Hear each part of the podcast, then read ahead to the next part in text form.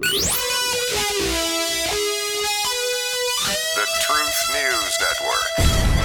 In a time when narrative supersedes truth, when facts are the enemy, in a time where even Orwell would look at things and shake his head in disbelief, in a time when it takes backbone to stand up to the slings and arrows of outrageous deception, thank all that's holy you have a voice. TNN, the Truth News Network, and Dan Newman. Well, just when you think it's safe, you can't get anything done. It just didn't it isn't working. Good morning. That's what we're dealing with here. Northwest Louisiana, believe it or not, got some rain. We're in the middle of a real thunderstorm. And in our studios, as you can imagine, everything's electric. Electronics are very sensitive when it comes to uh, electricity, like lightning. So we have a generator. We're on a generator, and internally we have all of our uh, electronics hooked up to make sure that we never, during a show, go off the air because of electricity. Well, guess what? Everything in the studio just went bloop about 10 minutes ago, and that's why we're a few minutes late getting with you. But we're here, and it's Friday. Thank God it's Friday. I love Fridays. I love weekends you know, you get to relax a little bit. I don't care how busy you are. You typically don't run as hard on Saturday and Sunday as you do Monday through Friday. Typically, I know some of you do. Some of you go nuts on the weekend. Um, I don't even remember what age I got to when I decided, hey, I'm not going to go nuts on the weekend. It was a long time ago. I've never been a party guy.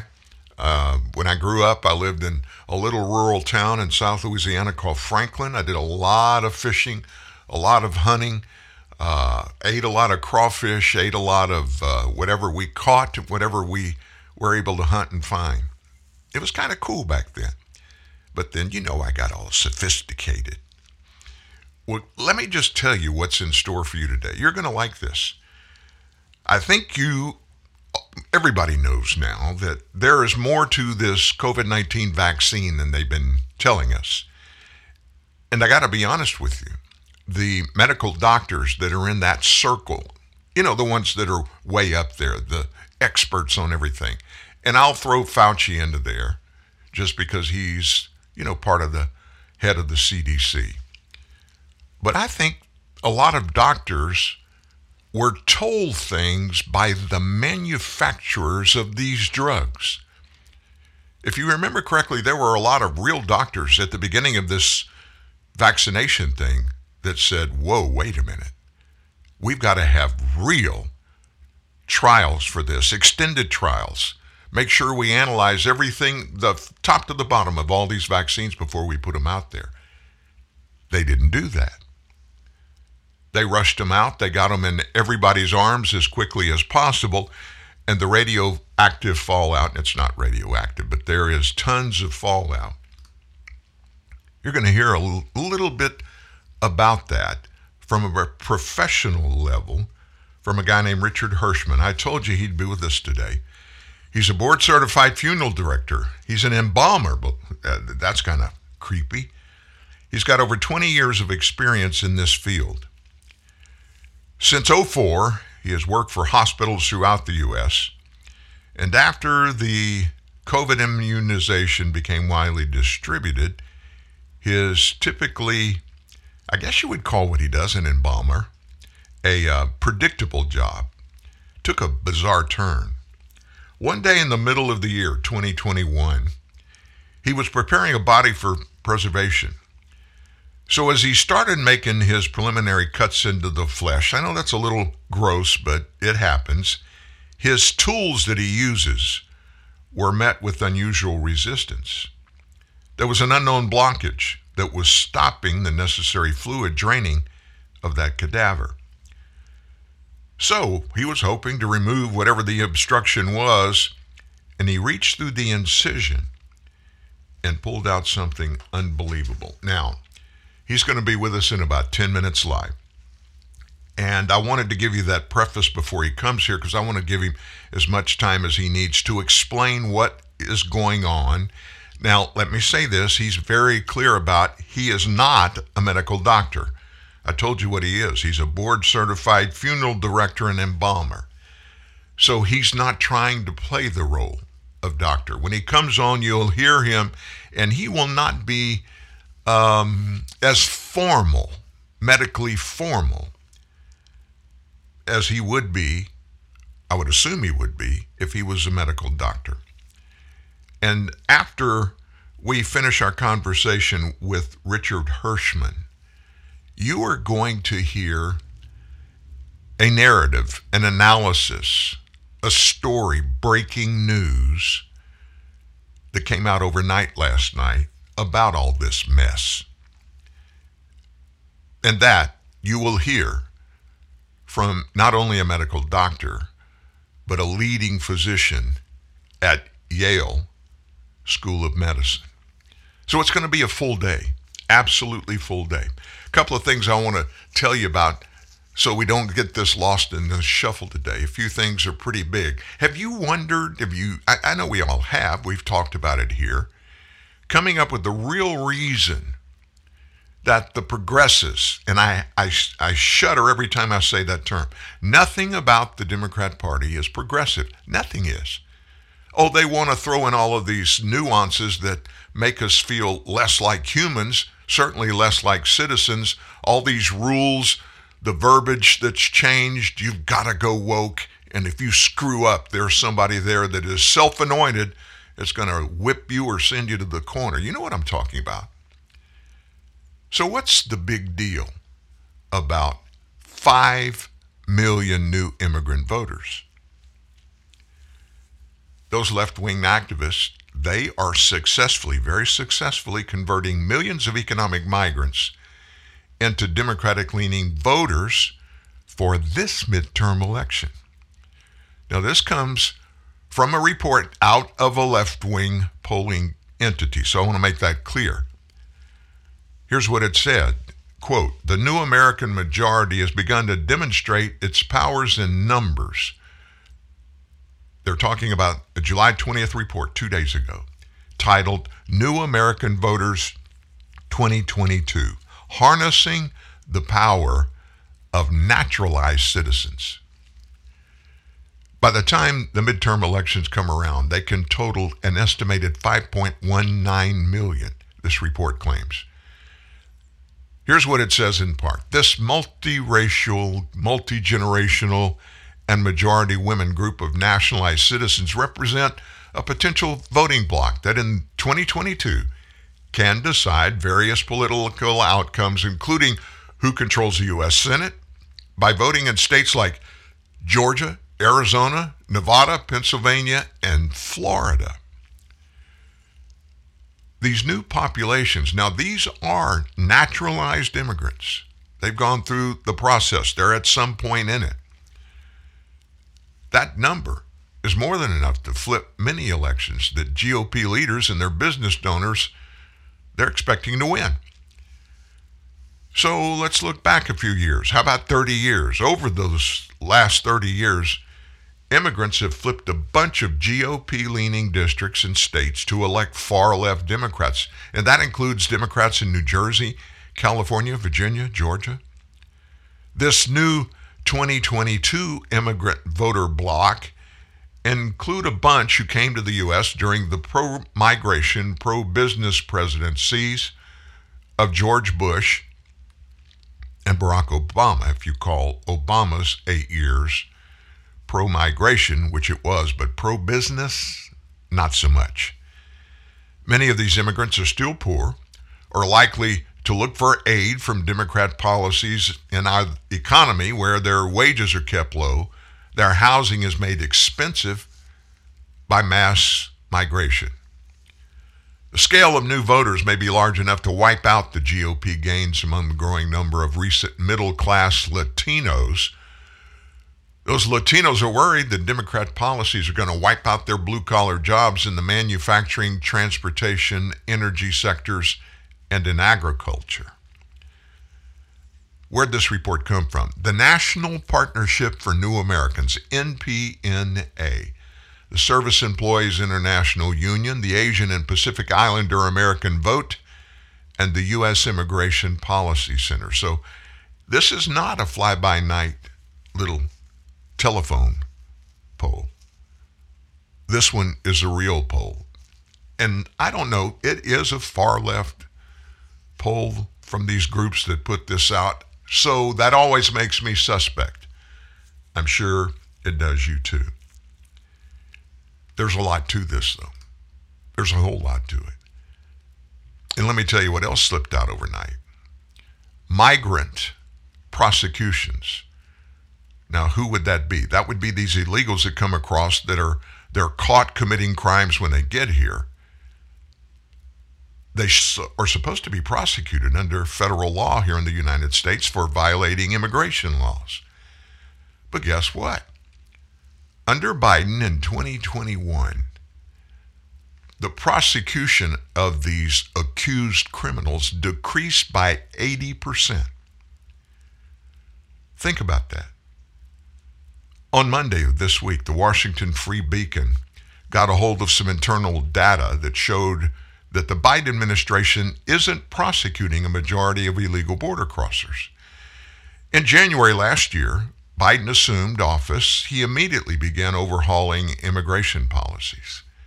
In fiscal year 2021, ended on September 30th of 2021, Biden brought the prosecution of illegal immigrants down to almost nothing.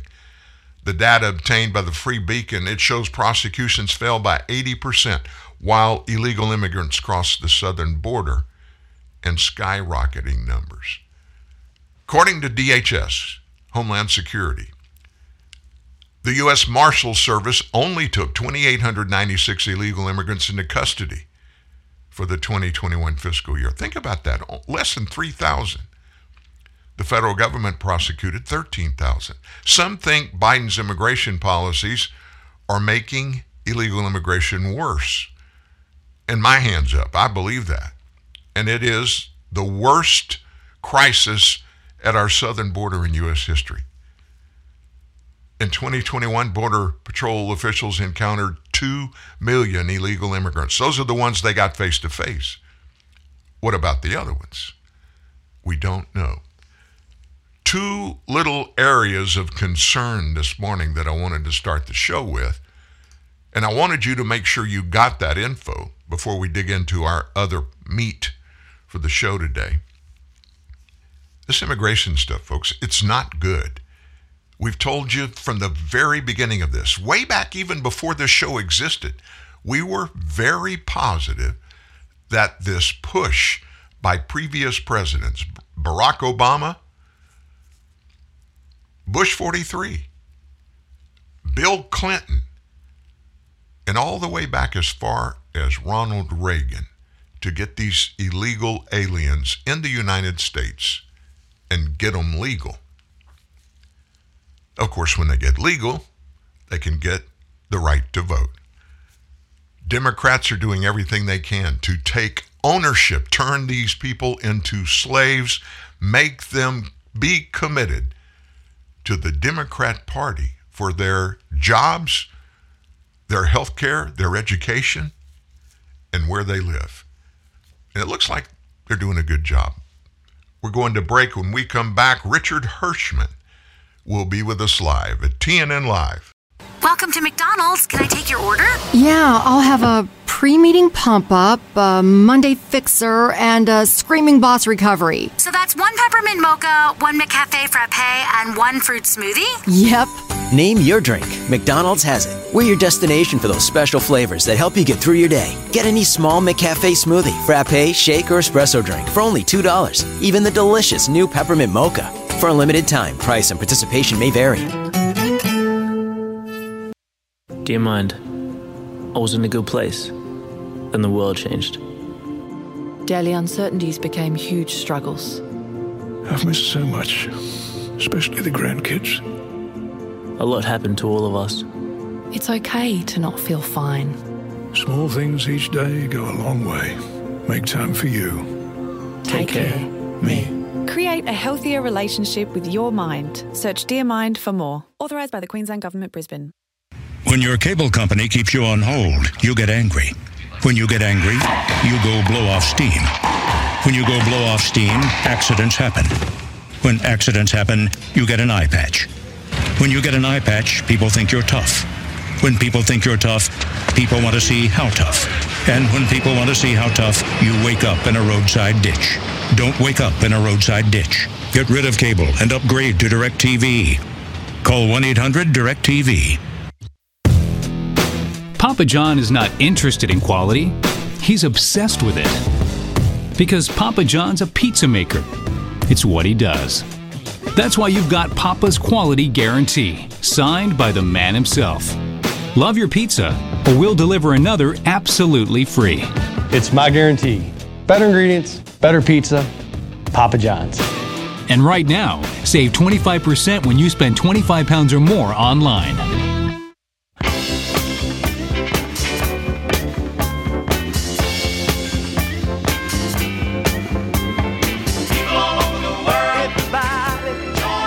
You remember that era back in the 60s? Everybody was trying, you know, it was all about love and getting together and making the world a better place. Where the heck did that go?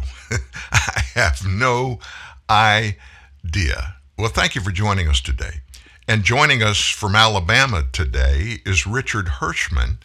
I told you about him at the top of the show. Thank you for joining us today, Richard. Yes, sir. Appreciate you having me on. Okay. I told the folks that you're not an MD, and so I get that. And we won't expect anything um, doctoral from you today. But I told the folks you're a pro at what you do. You've been doing it for 20 years, and uh, you've worked in all kind of settings doing what you do. So you're an experienced guy at this. You've seen it all when it comes to um, taking care of bodies after there's death. And I don't want to get into the gritty details of what you do. Uh, some of our people haven't eaten breakfast yet. But I have one important question I've got to ask you before we get started. A really sure. important question. You ready? Yes. Alabama or Auburn? oh man, oh that's a good one. I uh, I I I'm Auburn only because it keeps the peace in the house and the family. I got you. F- folks, you didn't know this, but he lives in Alabama, and everybody that lives in Alabama, they've got a they've got to bow to one of the two, Auburn or Alabama. That's uh, correct. you wasn't you you weren't expecting that one to come, were you? no. but now we know you're keeping peace at home, and that's a big deal for all of us. I think it's all about keeping the peace. yes, sir. So, back to business. You found something very mysterious all of a sudden. And so I'm not going to ask you a bunch of questions about that. I want you to explain what you found. Yes, the uh, the stuff that I've been finding, it uh, kind of started um, kind of slowly, I think because the in, the clotting issues was on the increase. But about May or June of last year, I really noticed something was very different. It wasn't any longer just about normal clotting, was it? It was no longer about normal clotting. What'd it was find? about these clots that were so um, together that you could pull them out in long strands and they had a white fibrous tissue running along in it. And then sometimes it came out just like a white fibrous tissue just by itself. Did you have any? I, I, know you were shocked because I don't think you've seen this before, but did you have any idea of what was going on? I'm sure you analyzed where these bodies were coming from. Did you think maybe something's going on, some kind of disease or whatever in that particular area. I, I mean, in your business, again, you've been doing this 20 years. Right. This must have floored you. Well, it did. Um, and I became concerned because this strange clotting was coming from a variety of different bodies.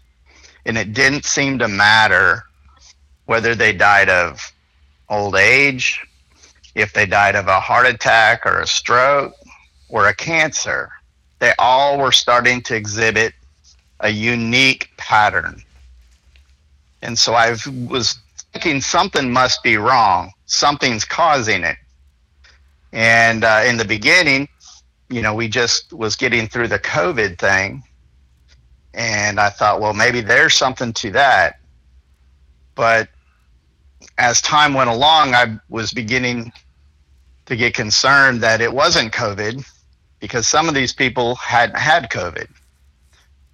Um, but then I started asking questions about the vaccine status, and often I would find out that they were vaccinated. And What- that's what what per- started really tipping me off to the vaccine. And I can't prove that it is, Sure. but it seems like there's a pattern there.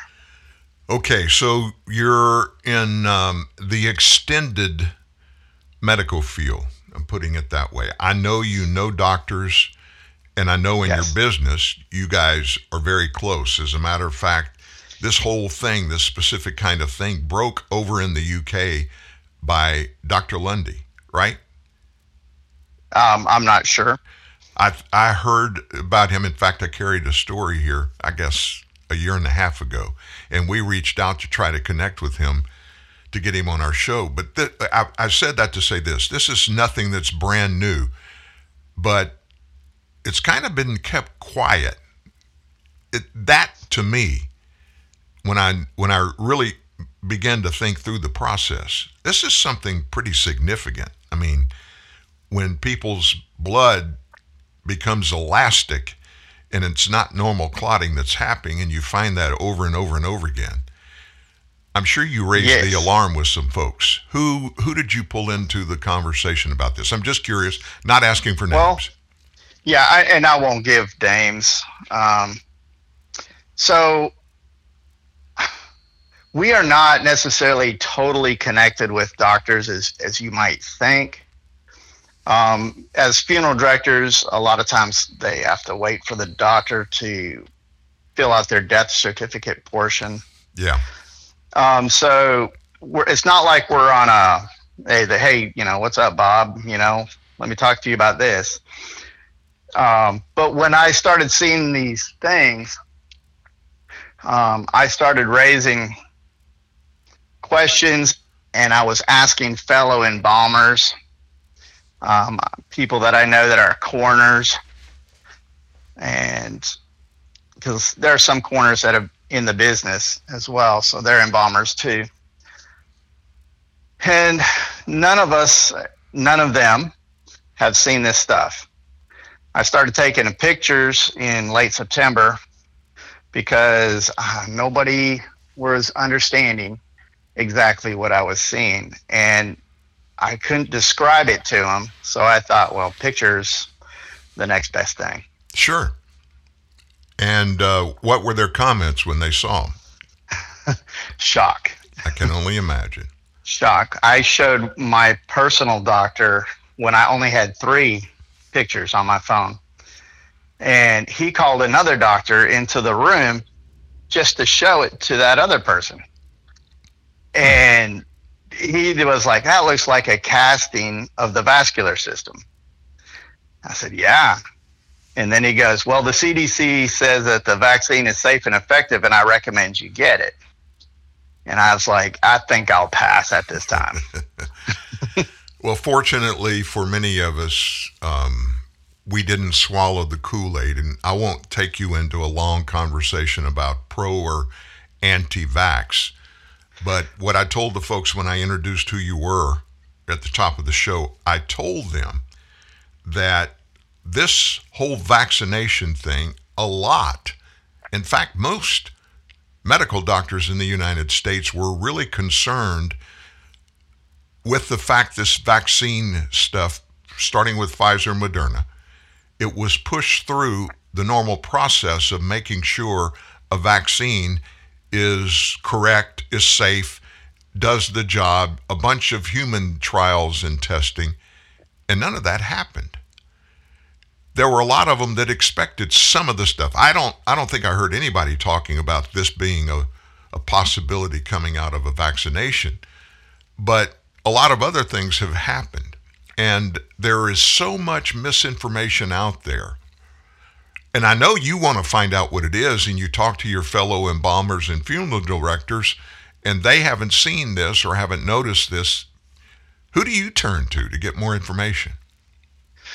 Well, um, I was put in contact with uh, Dr. Jane Ruby, and she saw the images and did an interview with me. And that is what broke the ice. I've had other interviews with different people like Steve Kirsch and um, Daniel Horowitz. And oh. what's happening is now I've had so many actual doctors call me and discuss this stuff with me. They want to know more. And now I've sent out samples to several different doctors. And hopefully, we're going to get some lab results to figure out exactly what this is. Because my thing wasn't to try to pin vaccinated against unvaccinated. Sure. It's simply to find out hey, something's going on. It's affecting a lot of people I can't prove that these clots are killing them, but I'm sure it's not helping them. And maybe it's an exa- uh, example, or maybe it's a uh, an underlying issue that's causing all these adverse reactions. I don't know that. That's for them to figure out. I would have thought, and most Americans now looking back over their shoulders, thought that when this vaccine was put out, endorsed by the White House, the CDC, everything had been tested and it was okay. Um, it's not just this, and we don't, like you said, we don't even know about this and what it is and how it impacted anybody, or even if it had anything to do with the vaccines or the bad vaccine adverse reactions. 120,000 plus Americans died, according to the CDC, in uh, at least uh, that many died with reactions of different sorts to these vaccines. I think the thing that most everybody that's listening in right now, and we have a big audience, they knew you were coming, or people are wondering what the heck is going on. And you don't know. My doctor doesn't know. We don't know which doctors do, if anybody does. But what we do know is there's something that's unexplainable that we Americans need to be explained what it is. And so I know you sent some of this off for some lab testing. I'm not asking for when or who or whatever. I'm going to ask you this. When you get that information, if it includes anything that you can put your finger on and say, hey, here, here, maybe it's one, two, three, the three different things it might be, and the causation and that kind of stuff. Would you come back and give us all of that information? Of course, I, I would be happy to. Um, there is kind of a consensus of, you know, what's causing it. They're believing that it's the spike protein is causing this inflammation throughout the body and you know until they do the lab analysis and really dig deep into it i think all of this is speculation. Sure. The one thing i have been told is that this is not blood. So therefore what we've been calling blood clots are really not blood clots at all. Now that's scary. That's scary. It, it is because the only thing in your and, and the only thing in your vascular system should be mostly blood. And you would think that a a small volume of a, a vaccination jab in your arm certainly doesn't include enough volume of anything that could do this unless something's going on with what is going into those bodies. And we got to yes. find we got to find that out. Of course, all of this happens in the shadow of President Biden he is. Um, well, we got a dog going off. yeah, we had a we got a crop duster flying around the okay. house, and they just got excited. I got you. Uh, President Biden, COVID 19 positive for the second time, double vax, double. Um, he got the after shots, whatever they want to call them, boosters. Or, Yeah. and they and they don't boost. And so you put that in the context of what you're talking to us about here that has been found, and we don't even know what that is. Uh, we broadcast a segment here last week of about six different speeches. President Biden said in every one of those, you will not get sick if you take a vaccination. You will not die. Right. And if you don't take the vaccination, you're going to get sick and you may die. And that's when he was calling it this whole pandemic is a pandemic of the unvaccinated. And now we have all these vaccinated people that are getting COVID again and getting sick, real sick on other stuff. I'm sure you're You know, I'm glad you bring that up. This is, you know, this is speculation. It's kind of my feeling. Um, it seems like the powers that be are trying to separate us, whether it's through politics, race, gender. Now it's vaccine against the unvaccinated. Yeah. And as this stuff comes out and we find out if it is the vaccine, then then they I think they're going to try to get the unvaccinated to hate the vaccinated. And I and I believe that the the real answer is we need to come together as a people because we're all in this world together. And God, I believe, is the only real answer. Um, if God can heal my friend in Wisconsin, Jennifer Reich, who had a horrible eye accident, and he totally healed her, I'm sure he can heal many more. So we need to come together in peace. We need to look for what this is so we can find a way to help people, not to divide people. My brother, what you just said is the best thing that has been said on this show today and probably will be the best thing said on this show today. I want to thank you for saying that. And we all know when we're living through the most divisive times. I'm 68 years old. How old are you? I am 54. Okay. In your 54 and my 68 years, there has never been a time in the United States of America where the citizenry was as divided as we are today. And I'm, Right. with, I'm with you. I don't think there's a president that can pull it all back together. I don't think Donald Trump can pull it all back together. I don't think there's anybody that can. They can open the door, but that's been happening. The doors are being opened, and people just will not go through a door to get to the facts about anything. And so it's just anger and hatred. And that's sure not going to help the mental uh, situation that a lot of people are living in because of the pandemic. And these kinds of things that come up that you found.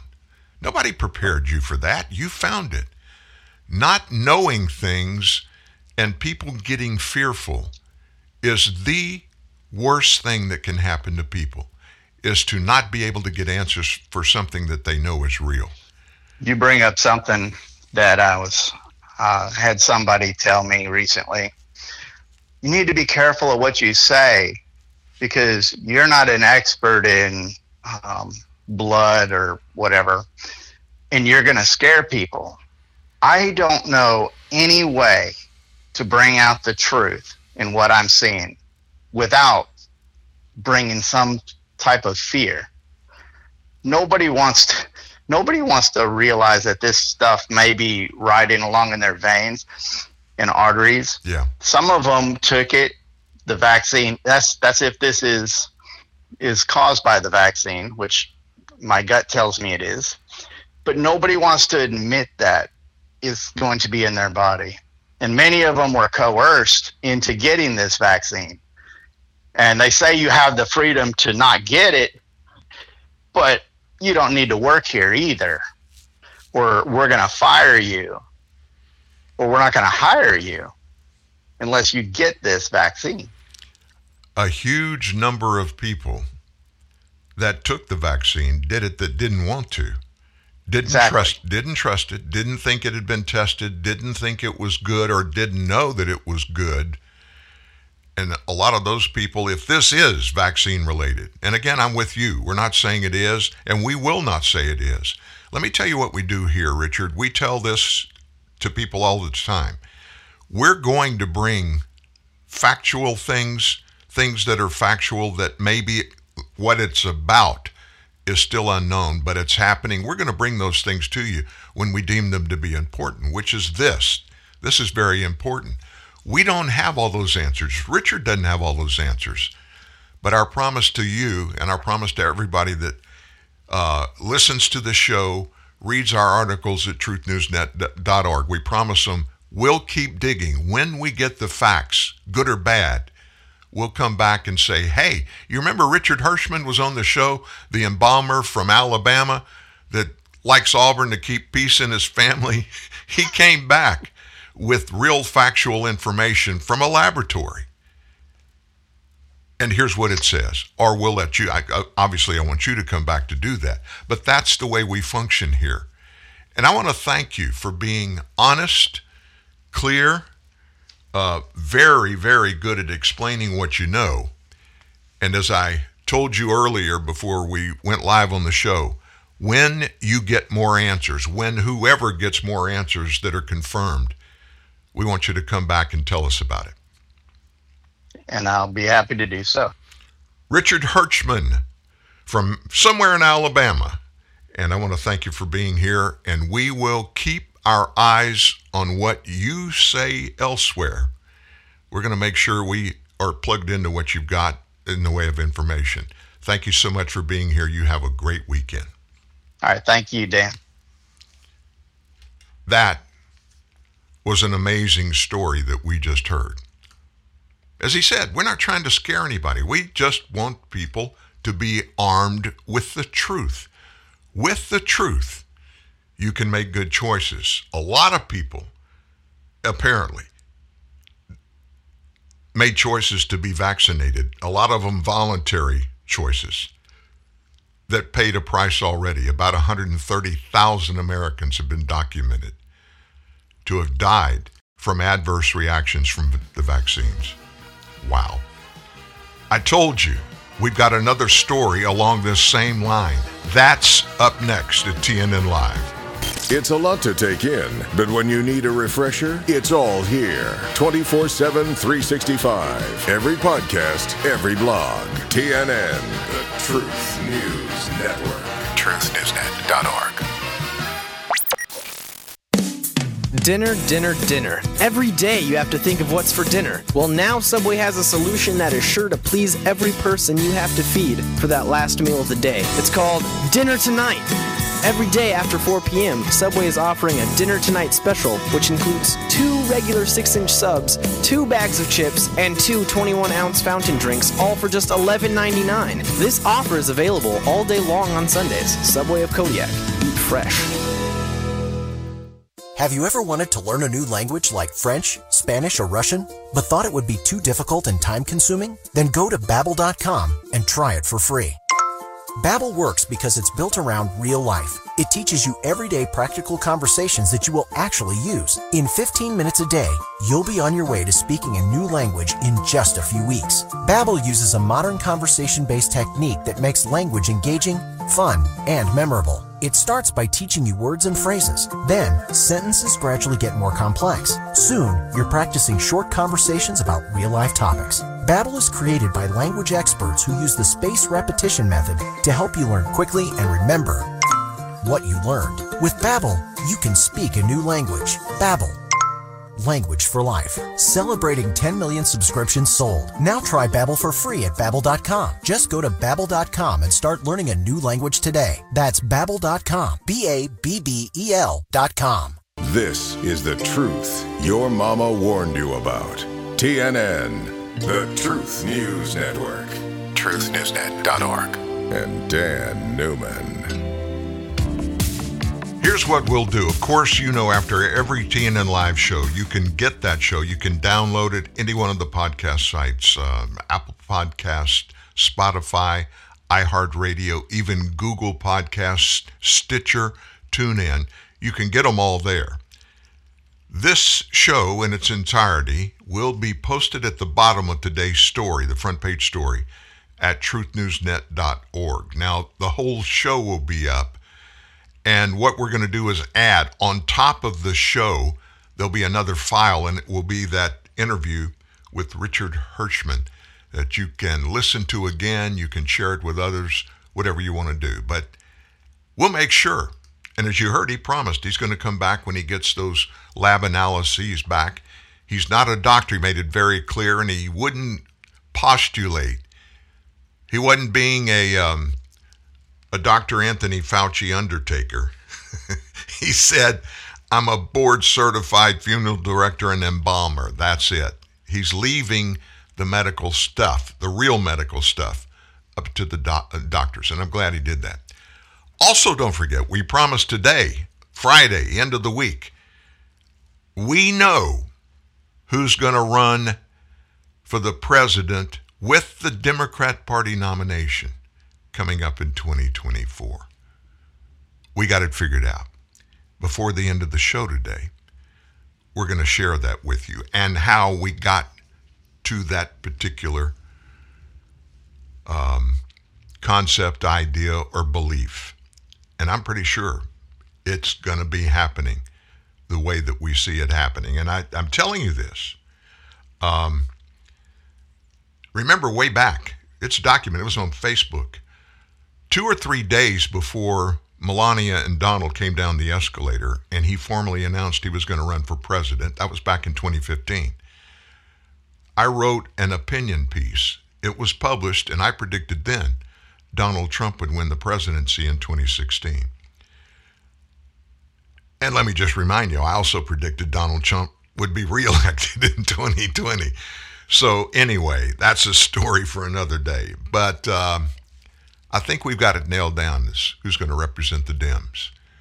And to be honest with you, if this happens, it's going to be tough. It's going to be a whole lot tougher to win the House and even uh, have a shot at winning the Senate and the White House in 2024. Woo, I got you thinking about it. Also, I told you, we pushed this um, overnight. We put this out in a in a text. Um, Tucker Carlson last night, he had Dr. Harvey Risch on, who's the head of the medical school at Yale University. A really sharp guy. He's not an in the tank uh, political perspective at all. But there's a lot of things that are happening right now. We just talked, Richard and I did, and you listen in. We talked about the fact that people are vaccinated and people are double vaccinated and people are boosted and double boosted and they're getting COVID. And of course, the way it's been passed out to us is those are variants. You know, we can't we can't deal with them until they actually become in existence, and then we can make some changes and take care of that. Well, they didn't tell us that up front. They told us after it started happening. That's a scary thing in America today. Now, what I'm going to play for you to hear that I pulled out of Tucker Carlson's show last night, it, it's not the whole conversation. And if you want to get the whole, con- the important pieces I left in here. But still, after editing some of the other things out, it's nine and a half minutes long. Let me tell you this. You listen to this. I'm not asking you to, I'm telling you. You listen to this because it's going to give you some answers, but it's also going to give you some hope that for the things that we don't have answers for in the COVID, whatever you want to call it, hysteria, pandemic, whatever, it'll give you a little hope. Here's Tucker Carlson, and later in this piece is Dr. Harvey Risch. But the real story here is the medical story. Joe Biden and a whole lot of other people have gotten pretty sick with COVID after getting multiple shots. What is that about exactly? How did that happen? It's easy to just mock that this is a pandemic of the unvaccinated. That's clearly untrue. But is there a connection between getting most, multiple COVID vac shots and getting sicker? Is it possible that the vaccine actually can hurt you, especially if you keep getting boosted? Can it weaken your immune system? Well, that looks possible. Multiple studies have looked into this. Just last month, the Journal of Food and Chemical Toxicology published the findings of several mRNA researchers, and we're quoting. In this paper, we present evidence that vaccination induces a profound impairment in type 1 interferon signaling, which has diverse adverse consequences to human health. Well, that seems like a headline. Did you read that in the New York Times? No, you probably didn't. Kind of weird since hundreds of millions of people got the shot. The researchers continued that in their studies of the COVID vaccine, quote, we identified potential profound disturbances in regulatory control of protein synthesis and cancer surveillance. These disturbances potentially have a causal link to neurodegenerative disease, myocarditis, Bell's palsy, liver disease, impaired adaptive immunity, impaired DNA damage response, etc. So it's possible, in fact, it's looking likely, that the vaccine might suppress the immune system. This fact, the authors concluded, will, quote, have a wide range of consequences, not the least of which include the reactivation of latent viral infections and the reduced ability to effectively combat future infections, end quote. Now, again, we sincerely hope that's not true. But it's not just the conclusion of one scientific journal.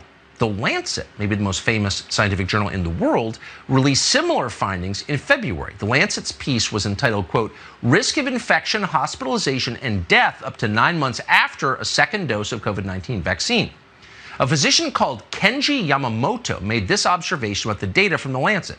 He wrote this in a letter to the Journal of Virology, and we're quoting The study showed that immune function among vaccinated individuals eight months after the administration of two doses of COVID 19 vaccine was lower than that among the unvaccinated individuals. Ah. Now, your first response, if you're a humane person, to a line like that has got to be deep sympathy because people were misled, they were forced. They were forced. Medical ethics thrown out the window. People were forced to take medicine they didn't want, and some of them may have been hurt by it. And you don't have to take this man's word for it. Pull up the Lancet study yourself. You won't find anything of the text of the article saying what Kenji Yamamoto said, which is weird. Why would the Lancet want to hide a major finding like that? We can't say. But if you look at table three in the piece, here's what you'll find buried in the data. Among people around the age of 80 who have been double vaccinated, that would include people like Joe Biden, the per capita rate of medical incidences, including hospitalizations or death, is nearly twice as high as the rate of serious incidents for the unvaccinated. This is 180 days after vaccination. What is that? And why is no one interested? The piece also includes a chart showing negative vaccine efficacy for all ages after eight months for all participants in the study. So, again, this is sad news for a lot of Americans, but it's also a profound indictment, maybe the greatest indictment in our lifetimes of our leaders. Their recklessness, their pigheadedness, their dishonesty. Given this, how is the DC government, among many others, still requiring school children, public and private school children, to get a COVID vaccine? That's a question that no one asked at today's White House press briefing. How are members of the U.S. military being dismissed without their pensions because they won't take this same vaccine in light of these study results? Is no one paying attention? How is this allowed? But instead, today at the White House briefing, all the questions are about the proof of life video that Joe Biden's office released. There a single public statement Joe Biden has made since Inauguration Day that he did not read off a teleprompter. Is there one? Find it. So the question that came up at today's press briefing was, after seeing that, is who shot that footage? Is that person in danger? Well, once again, the president's glass ceiling shattering publicist, Karine Jean Pierre, was asked that question. And she said it's totally fine because the video was taken outside. And there's no risk outside that we will arrest you for paddleboarding in California. But then an hour earlier, to make this even messier because it's inherently messy because it's Biden related, the White House released this picture and it shows Joe Biden, brace yourselves, indoors at his desk, no mask. So who shot that picture? Is that person still alive? Does that person have monkeypox? Presumably the White House photographer is vaccinated. That's got to be a requirement of work in there. But as we just saw, that may make the photographer more vulnerable to infection. And in fact, and we hate to say this, it might mean the photographer has now more likely to face serious health complications. So, underlying all of this is a really ominous fact, and that is a lot of people have been hurt by this. You hate to say it. Germany's Ministry of Health found that one in 5,000 Germans have suffered, quote, serious side effects after a COVID 19 vaccine. Now, one in 5,000 may seem like a lot or a little, but extrapolate forward to the United States, a country with our population. That would mean that in the US, if that number holds constant across countries, and why wouldn't it? It would mean more than 100,000 Americans may have been seriously injured by the COVID vaccine. Why does no one talk about them? Why does nobody care? And what happens to them now? If Joe Biden accomplishes a single thing as, as president, you'll be getting more people to ask that question today. And it's a fair question. And to end, science is about questions. Science is questioning. So anyone who tells you you're anti science for asking a question doesn't understand what science is. Dr. Harvey Risch is a professor emeritus of epidemiology at the Yale School of Public Health, and he joins us tonight. Doctor, thanks so much for coming on. I, it, what worries me in all of this is not necessarily what the results are of these studies, though they seem kind of scary but the fact that no one in charge of our public health systems is talking about it, apologizing for statements they made that were wrong, there's no accountability. I just feel like no one's going to ever trust doctors again after this. I'm worried about that. Well, I'm worried about the credibility of medicine, about public health, about government institutions, about Congress people, even. Nobody has been forthcoming and, and talking honestly about any of this. But, our whole system, I never thought about this until the last two years, but it's it's built on trust, and everybody trusts their doctor. I always have. Everybody does. People love doctors. Doesn't the medical establishment understand that their credibility is at stake, and that's kind of existential for them and for all of us? Well, the problem is that doctors are more afraid of what happens if they uh, go outside the permitted messaging than just hiding behind going along to get along, you know, and, and so their credibility loss follows because they were unwilling to stand up to the message. You are one of the few who's had heterodox views on this and has said so publicly. What have other prof- professors you worked with, other physicians that you know, people who have lived in your world for some time, what have they said to you privately?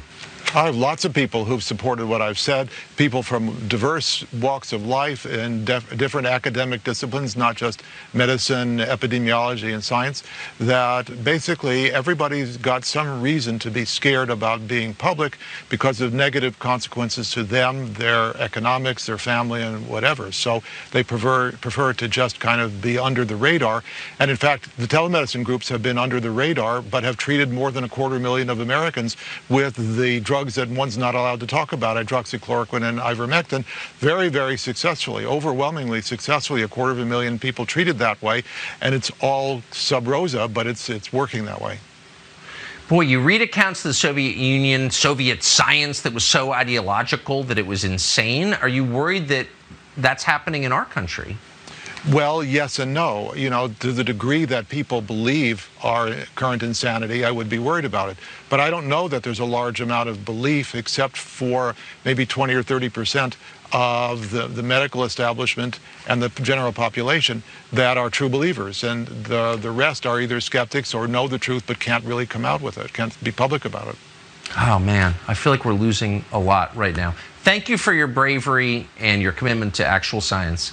Dr. Harvey Risch, great to see you. Pleasure. Got to be honest with you, that is the first national broadcast in which this whole issue that you just heard Dr. Risch and Tucker Carlson talk about has been discussed openly. In the first hour of the show this morning, when we opened up, you heard Richard Hirschman, a board certified funeral director that is working on bodies that's finding this crazy, rubbery, um, whatever it is, thing in veins of people that he's embalming. And he didn't say this on the show. I'll say this now 80% of the people that he is embalming have this.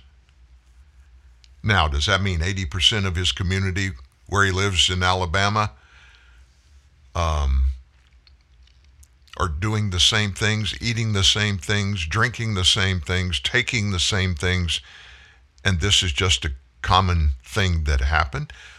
Of course, he doesn't even know if 80% of the people in that community are even vaccinated or even if it, this is a product of vaccines. But don't you think it's time that we find out? Don't you think that would be prudent? Especially when, I mean, think about what we're talking about. The most progressive, most intellectual, with the most education of any country on the planet. And we still can't get the answers. Now, let me blow your mind a little further. I just received a text from Richard Hirschman. And it is a text that contains a job posting by the CDC, Centers for Disease Control and Prevention. It's for a contract employee. In other words, somebody that is not technically an employee of the CDC, but has a contract with them to perform some services. So let me just read this. I am reading this from a job posting, an actual job posting. I'll skip down f- through the, you know, it, it lists the contract type, how long it's going to be, past performance required, those kind of things, and get to the scope that describes the job. Here we go. Quote The contractor shall provide support and technical assistance to CDC and FDA by supporting work in the following areas. The tasks below are not in order of priority.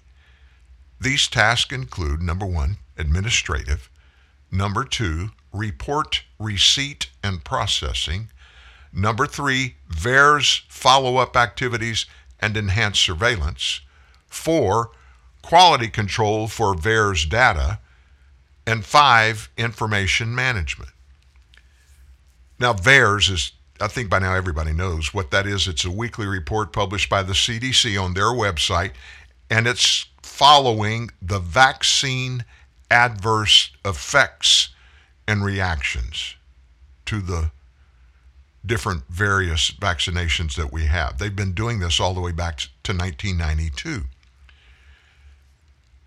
But let me finish telling you what's in this job posting. It continued, quote again, current VAERS plans, protocols, procedures, manuals, standard operating procedures, software, some hardware, etc., may be provided by the government for adoption slash modification. Example, the contractor would not have to develop all entirely new products, but would have the option of rolling over, adopting, or modifying existing ones.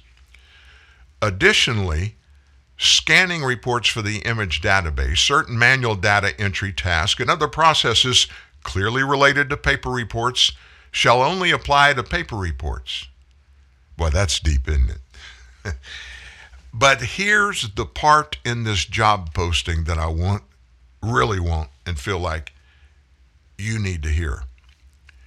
The contractor shall implement a staffing and operations plan focusing only on vaccine adverse event reports after COVID 19 vaccines to help process an estimated 770,000 digital reports per year. 770,000 adverse, vaccine adverse reaction reports per year. Periods of heavier and lighter reporting volume are anticipated throughout the year. Contractor is responsible for maintaining active monitoring and adjusting of the number of reports processed on an annual basis. Our CDC is ramping up its employees because they're overwhelmed with the vaccine adverse reactions that they're getting and they're trying to figure out how to handle it. I'm telling you, folks, we've said it from the beginning. You've been saying it. You've been telling me. I get calls, emails, text all the time telling me there's something wrong with this thing. You know, they're pushing this vaccine. They, why are they pushing it? Why didn't they take time to make sure it was safe for us? I don't have any of those answers. But I can tell you this there's a whole lot more that we don't know that we're finding in little bitty bits and pieces, one at a time. And this may, what we just heard earlier from Richard Hirschman, this may be the biggest blockbuster in medicine that we've had in my 68 year lifetime. Sadly, we're just going to have to wait. Ah, luxury. The aroma is full bodied, the flavour is decadent, the touch divine, and the drive? Yes, the drive of luxury is simply infinity. Introducing the Infinity Luxury Test Tour. If you think you are familiar with luxury, you haven't driven an Infiniti. Infiniti of Elk Grove invites you to truly become familiar with luxury and take a luxury test tour. It's like a test drive, but with more luxury. We invite you to drive luxury to luxury, not for an hour or even a day, but for an entire weekend. Your choice. Select your Infiniti and motor off to a luxury weekend in Lake Tahoe or Napa Valley. And yes, all the luxury is on us. Introduce yourself to luxurytesttour.com and truly become familiar with luxury. Infiniti of Elk Grove is literally giving you the keys to a luxury experience like none other. Luxurytesttour.com. Drive luxury, drive Infiniti. Infiniti of Elk Grove. Expect more.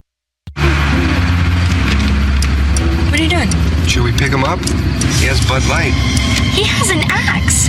but he has Bud Light. And an axe. I'm sure there's a reason for it.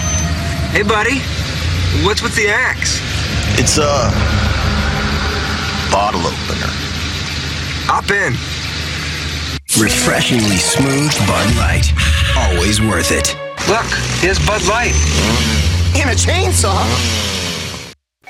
So, Miss Harris, what makes you think you're a good fit with us here at Schmidt, Starks, and Sopransky? Oh, sir, there are so many reasons. I specialized in research and theoretical studies for several years at the Southampton Institute, Mhm. preceded by intensive graduate studies at Syracuse.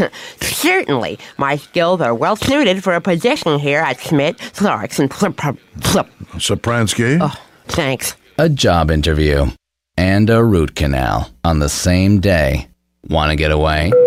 Get the heck out of there with Southwest Airlines. Fly coast to coast for $99 or less by November 3rd. It was nice meeting you, sir. Yes, we'll get back to you soon. Soon. Southwest Airlines, a symbol of freedom. Call 1 800 iFly SWA.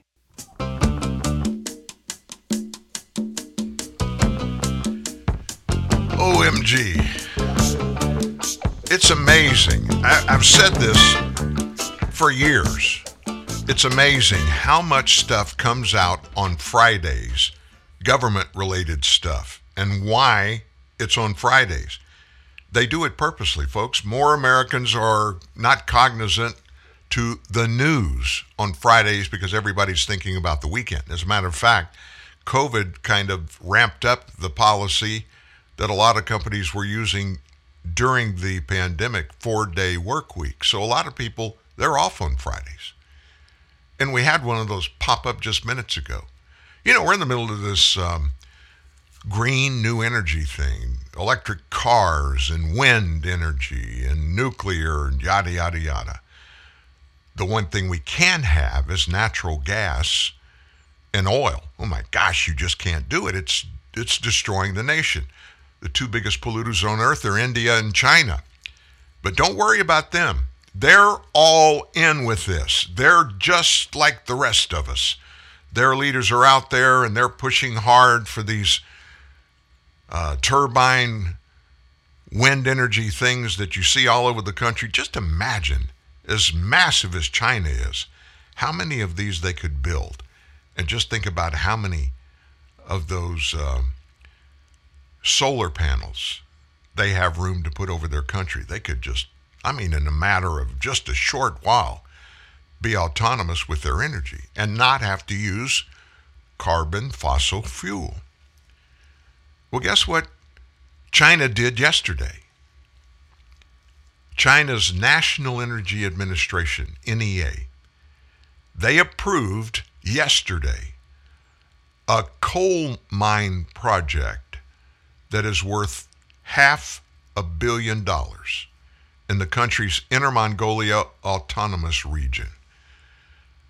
The project, they say, has annual production capacity of 4 million tons of coal a year, with phase one at 1.2 million tons, phase two at 2.8 million. Now, what's this all about? I mean, we're going green. Isn't everybody else going green? Well, Germany had to fire up their coal operation that they had completely shut down because Vladimir Putin now holds the spigot for natural gas for all of Northwest Europe, thanks to Joe Biden. I thought we were going away from fossil fuel.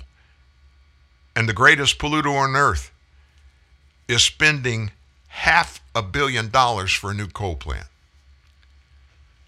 Now, what does that tell you? Let me give you another couple of uh, crazy things. There's been a lawsuit filed by the left wing American Civil Liberties Union, ACLU, on behalf of two men living as women. And they've reached a settlement that's going to force Georgia's Medicaid program to pay for sex change surgeries and other transgender treatment.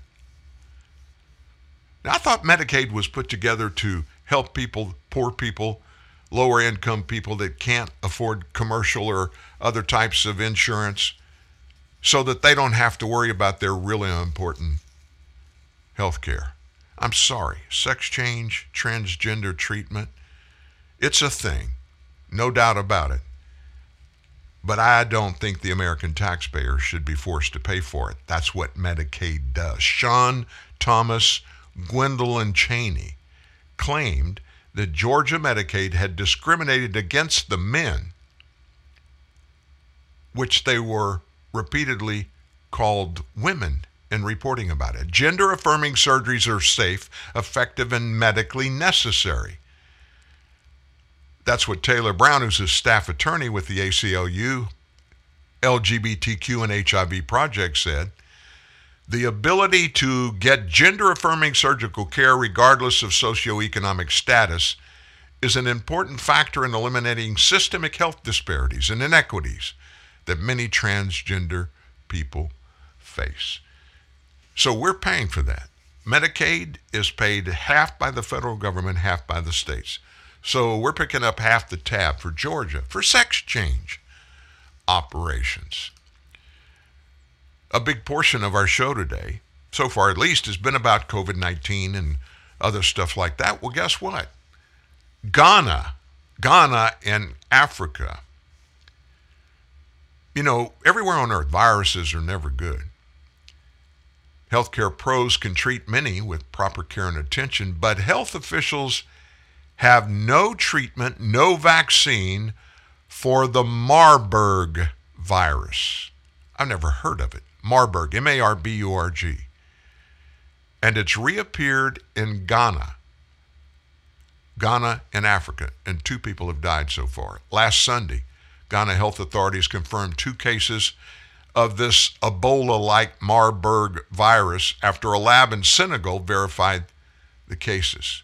Only the second ever to happen in West Africa, this outbreak. The first was in 2021. So the CDC doesn't know precisely how the Marburg virus transmits from fruit bats to humans. That sound familiar? Fruit bats to humans. They don't know how it gets transferred. Now, this is the CDC. They're over all of the United States medical stuff in conjunction with the FDA. This virus is not new. My wife's niece is a doctor that works with Dr. Anthony Fauci. She's gone all over the planet, especially a bunch of time in Africa, researching to find cures for these viruses that seem to first show up in Africa. And with all this research going on, billions of dollars that we taxpayers spend,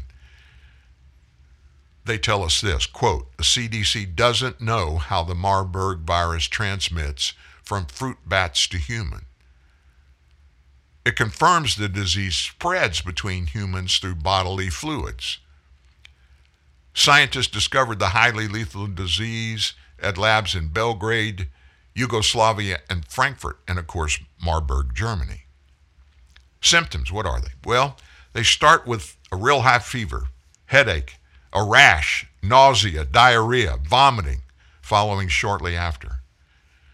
There's more stuff that can happen later on, and that ranges from pancreatitis and liver failure to hemorrhaging.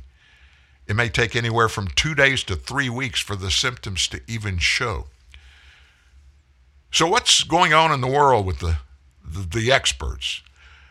Well, the WHO, World Health Organization, is contact tracing and quarantining those in Ghana who came in contact with the deadly disease. They're going to try to stop this outbreak quickly because the mortality rate is over 90%. However, they tell us a disclaimer the risk of exposure for Americans, oh, it's no big deal. You don't need to think about it in America. And then they dropped the new one on us. You heard this, I think we've mentioned it. The new BA.5 variant now makes up 78% of active COVID cases here in the U.S. Another vaccine is approved by regulators even as the number of infections and deaths caused by the virus flattened out over the past week. So the BA5 variant makes up four out of every five infections in the U.S. It's believed to be the most infectious strain of the virus yet. It has the ability to evade immunity from a previous infection. Oh my gosh. Another COVID vaccine is expected to fight the virus with the CDC signing off on the rollout of the Novavax jab this week. Some experts, they opposed the continued rollout of COVID-19 vaccines though.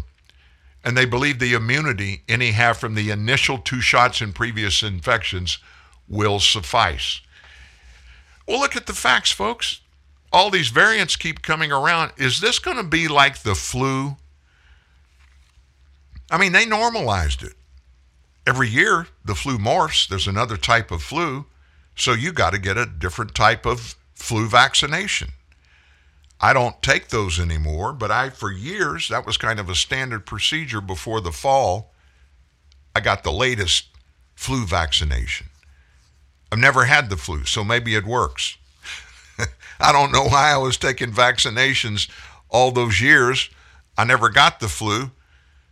But I guess when you get old, I think the magic number to determine somebody's old is 60. So when I cross 60, everybody thinks I'm about to lay down and die. you know what I'm talking about. Don't say you're not in that category. When you get over 50, you realize that more of your life is behind you than is in front of you. You begin to think about things a little bit different. One of the things that has just horrified me in the nation is the public education implosion that we've watched happen just over the last two years. Well, it may have been happening long before we knew it was happening, and I believe it does. I believe all this woke stuff, this sexual education for kids as young as four and five years old in public schools, and all of this training and actually working with kids, even kids that aren't having any problem with their sexual identity, they're working with kids and dropping questions in these little kids' minds, and then they're coaching these kids on transgendering away from their biological sex. It's happening more and more and more. Cases almost daily show up, and the big thing for all of them is don't tell your parents. That should tell us all something. And this is all being driven. There's a bunch of politics in it. But the teachers' unions, they're the ones driving this. And it's been really tough. You go up against the teachers' union, they are very well off financially and they're very powerful. Now, why in the world our teachers would need a union on a national basis, I don't know. But I ask that question all the time. What are unions good for? Back in the last, the early part of the last century, when people were working 10, 12, 14 hour days and making, you know, 50 cents an hour for doing something like that, working conditions were horrible. You got no slack. You got no time off. During that era, that's what unions were formed to do, was to take care of the workers. These unions now, especially the teachers unions, they're taking care of the unions.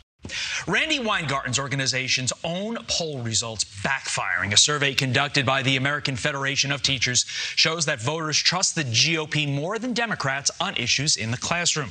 Corey DeAngelis, senior fellow at the American Federation for Children, joins me now. Wow, novel concept having an organization that represents the interest of the kids, not all the other players in education. Um, how much of a self own was this poll for Randi Weingarten and her teachers union? I mean, look, this was just an epic cell phone for Randi Weingarten. Her teachers union's own poll destroying her own narrative, just tearing her narrative into shreds.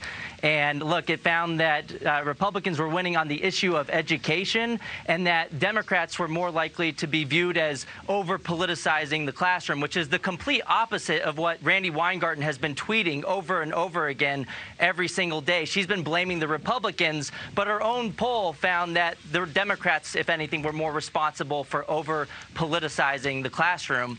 And since then, there's been a, another poll that just came out from the Democrats for Education Reform, also finding Republicans up on the issue of education by about three percentage points overall and by nine percentage points with parents. So the GOP has a perfect opportunity here to become the parents' party. Hopefully, they don't screw it up, and uh, they, they can learn from, from Glenn Youngkin in Virginia. He showed them the way to lean into parental rights. It's a political winner. And uh, look, if you want a red wave, this is the way to do it. You took the words right out of my mouth in light of this poll, in light of Virginia, and let me add, in light of school board races across the country where the Republican has won resoundingly. Why don't Democrats change course and stop politicizing education? They should stop, but the thing is, they're in a catch 22 situation. The Democrats have over relied on the teachers' unions. Randi Weingarten, who we just talked about, AFT's campaign contributions, 99% of those contributions have gone to Democrats as opposed to Republicans in 2022 so far, according to the Open Secrets campaign contribution website. So the Democrats have to make a decision now. And Republicans, if they're smart, they'll make the Democrats make that decision. Republicans are in a win win situation on the issue of education. And and look, this polling is a sea change. Even though it was only about a three percentage point advantage overall, for Republicans to even be close to Democrats on education, this is a seismic shift in what we've seen for decades. Democrats have always been up, or for a long time at least, on the issue of education. So for it to even be close, it would be a, a, an important story. But for Republicans to be up in two polls over the past couple of months from left leaning sources on the issue of education, this doesn't look good for Democrats in the the midterms. And look, if the Republicans want to give a gift to the Democrats, they won't talk about education. They won't touch it like they've done for far too long. If they're smart, though, they'll lean into this just like we saw with Glenn Youngkin in Virginia, who cracked the code. This is the blueprint for success going forward education freedom, parental rights and education, school choice. These are all political winners. And at the same time, coming out against parental rights and education after the past two years in particular is becoming a form of political suicide. So hopefully, politicians from all parties pick the side of the parents. Could this be the midterm election that marks the beginning of the end for the teachers union monopoly over our kids' education? We will see in a few short months. Got to be honest with you. When I listen to that report, it really angers me that the teachers and the unions have just pushed public education so far to the left. That's one thing. But I don't think we need to politicize this entire process. It doesn't need to be Republican or Democrat. I think what they're talking about, of course, are the um, the elections that are coming up for school board members. That is critical. Don't get me wrong. But what has got to happen is parents have got to step up and get active, get vocal. Don't do anything violent, nothing that can turn violent. I'm not talking about that. But I'm telling you, if the parents, there are far more parents in this nation than there are public school teachers. Did you know that? If the parents will stand up and take back the right and the responsibility for the education of their kids.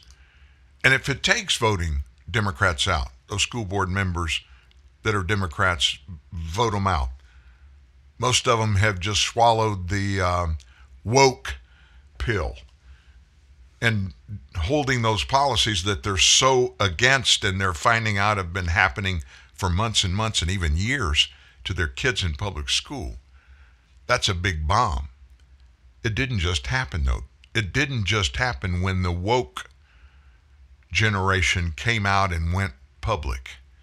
It's been going on. Parents, wake up. You can't go back and redo those first six, seven, eight years of a kid's life regarding education, especially. What you put into them needs to be what forms them and shapes them and gives them a foundation on which to grow as they go out and experience the world for themselves. They're hiding the facts from parents, purposely telling the kids, don't talk to your parents about them coaching them. Hey, you don't act like, you just don't act like a little boy. You like to play with dolls. You like to hang around with girls. Maybe you're really a girl. Your biology may not say that, but you know what? We can help you handle that to make that transition so you can be who you really are. That conversation is happening. I know we don't want to think about it, but it's happening. Betsy DeVos, Donald Trump's Secretary of the Department of Education, she knew all about this and she tried to warn us all that it was going on. And the woke,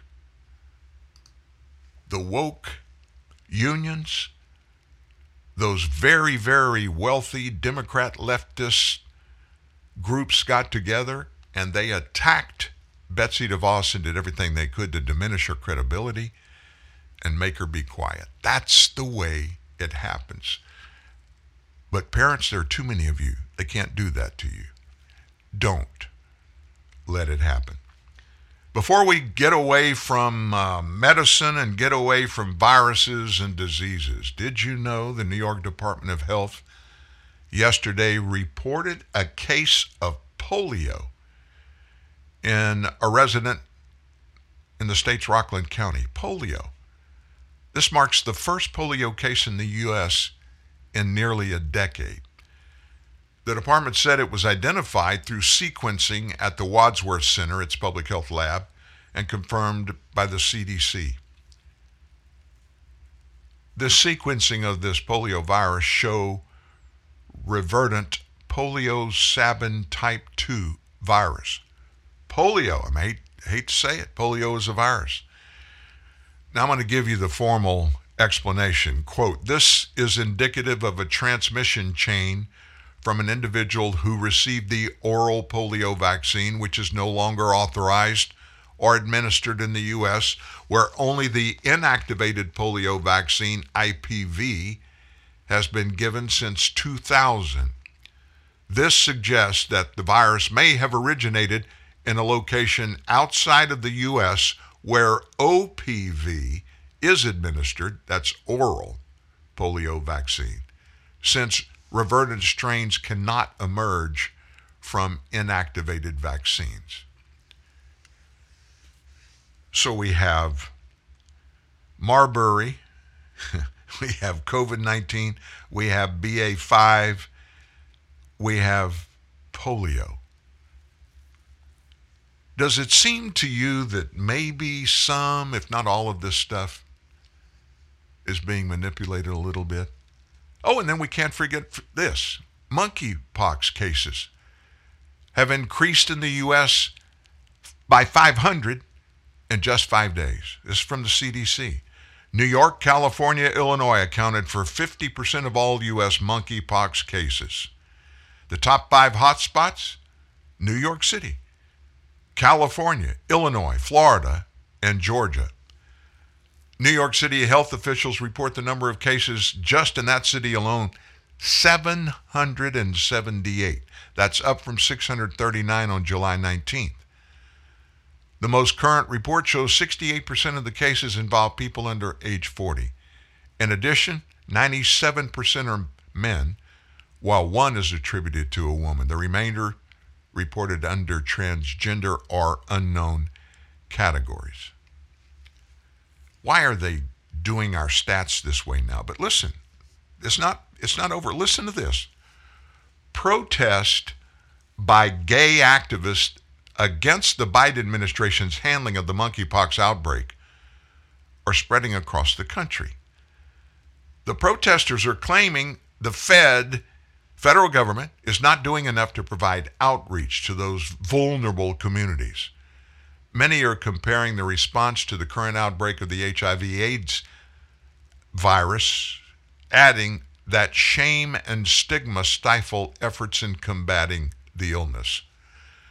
The stark and clear parallels of the lack of investment and the negligence, Jason Rosenberg, an activist, said in this ABC report. We saw little to no investment when we saw the few outbreaks that were happening back in May. AIDS activists told the federal government in May, we need to act on this. We need quicker investment in our stockpile of monkeypox vaccines. And time and time again, they refused that call to action. Here we go again. It illustrates the last thing we were talking about. They are going to turn everything that they can possibly use as a weapon and use it politically in every single case.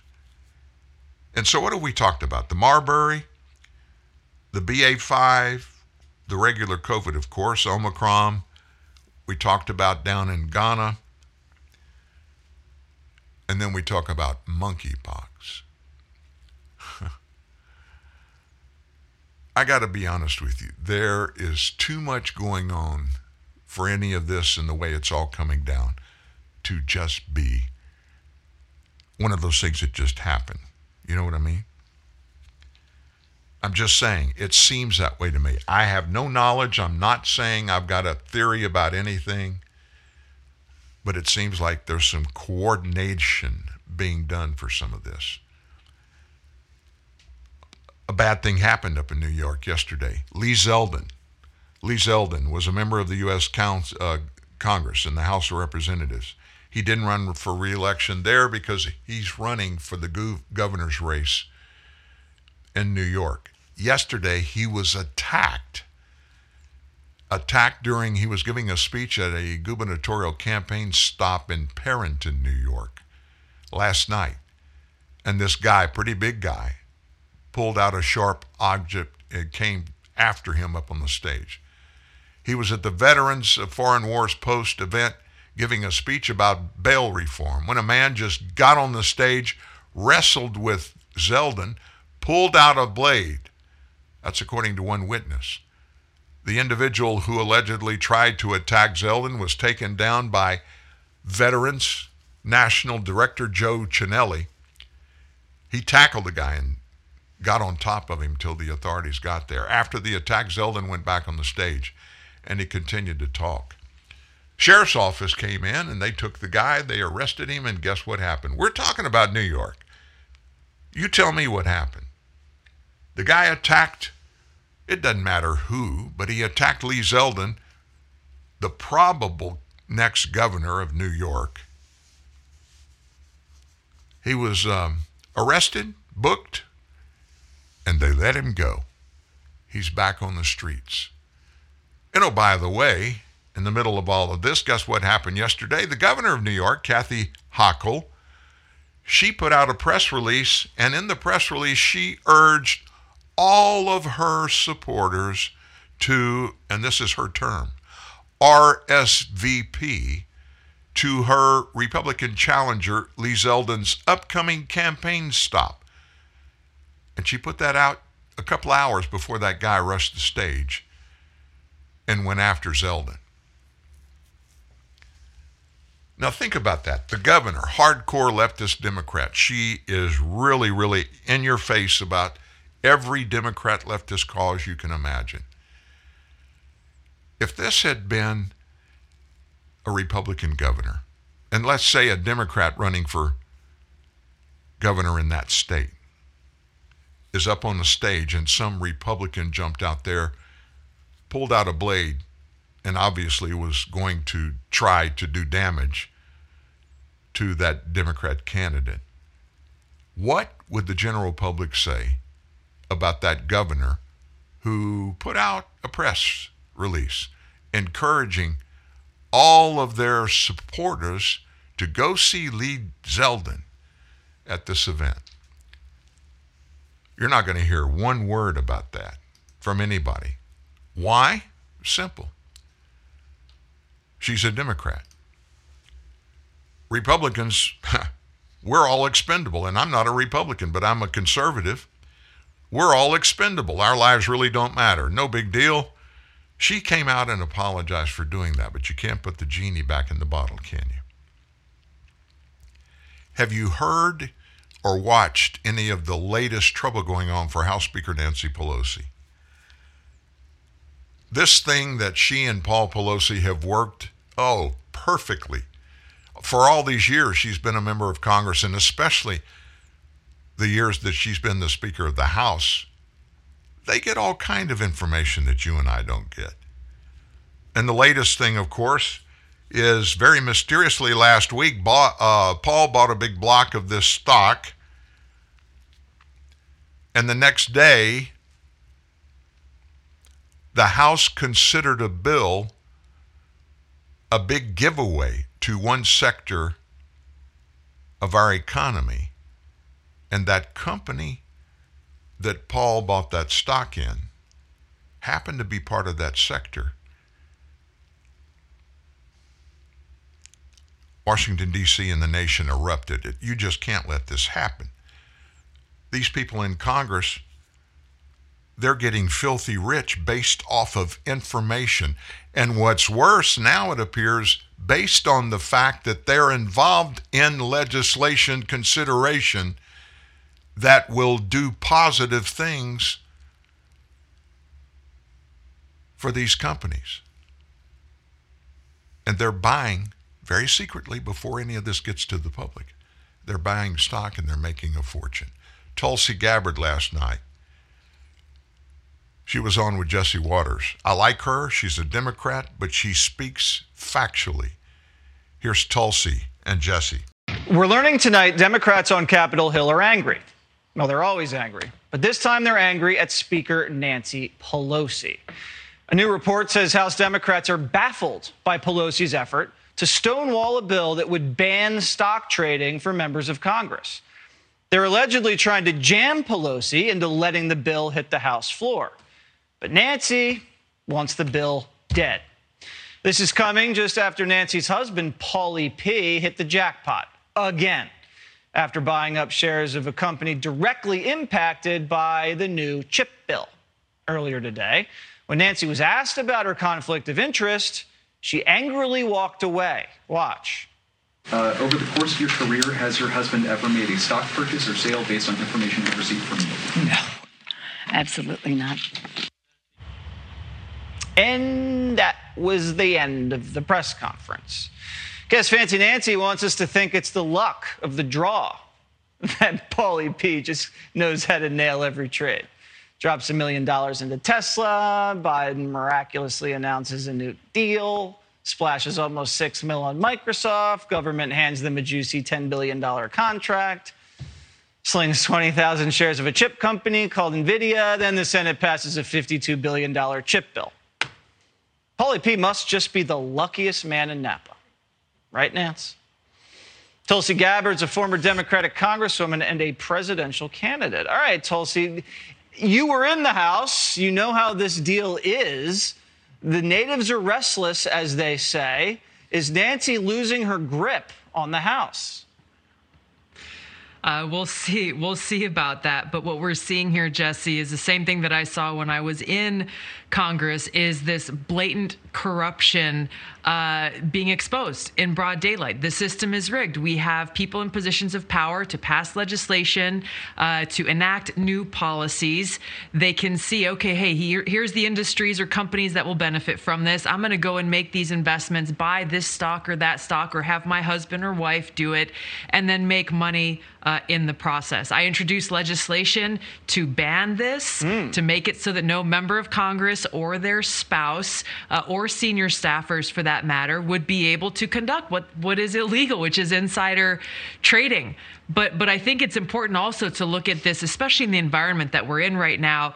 What is even more dangerous than what we're seeing here is that we have members of Congress who are investing in companies or industries that will benefit from a new Cold War or conflict, for example. And these are the very same people who are making the policies who have a vested interest in stoking those tensions and amping up this new Cold War, directly benefiting from it and simultaneously undermining our actual national security for our country and the interests of the American people. This is happening uh, right before our eyes. We, the American people, need to see it, recognize it, and bring about an end to this corruption. I couldn't agree more. You have Congress men and women making money off guns and butter. It's been happening for a long time. When you were there, were you aware of members of Congress maybe seeking office or um, or using the office to enrich themselves on the side? Well, as, you know, Jesse, I mean, this this came up in 2012 when I was running for Congress for the first time in campaigning, and the Congress passed this thing called the Stock Act, supposedly to try to make it so that insider trading wouldn't be happening in Congress. However, like many of these bills that Congress passes that are supposed to police themselves, it did nothing at all. Uh, it still allowed the, them to continue to conduct insider trading. It just said, hey, you've got to report on what you're investing in. You've got to tell the public what you're investing in. Many members of Congress aren't even following that basic transparency requirement, but it has still allowed, again, they created a loophole for themselves. Right. And they're exploiting the heck out of it. You're right. They don't have to um, report until like like months later or weeks later. Right. And a lot of them don't even care to report it at all. So again. And and and if they don't, what is it? It's like a couple hundred dollar fine. Ooh. And yet you have certain people making millions of dollars. Uh, this is why people are just like, man, how do we take how do we take Congress seriously when they're so blatantly exploiting the system for their own personal selfish benefit? Yeah, we got to bring back term limits. That would be a good solution. So we're complaining. We see and hear about this every day. Nancy Pelosi has been doing it for years. We told you earlier it was so bad back when she was in her first run as House Speaker.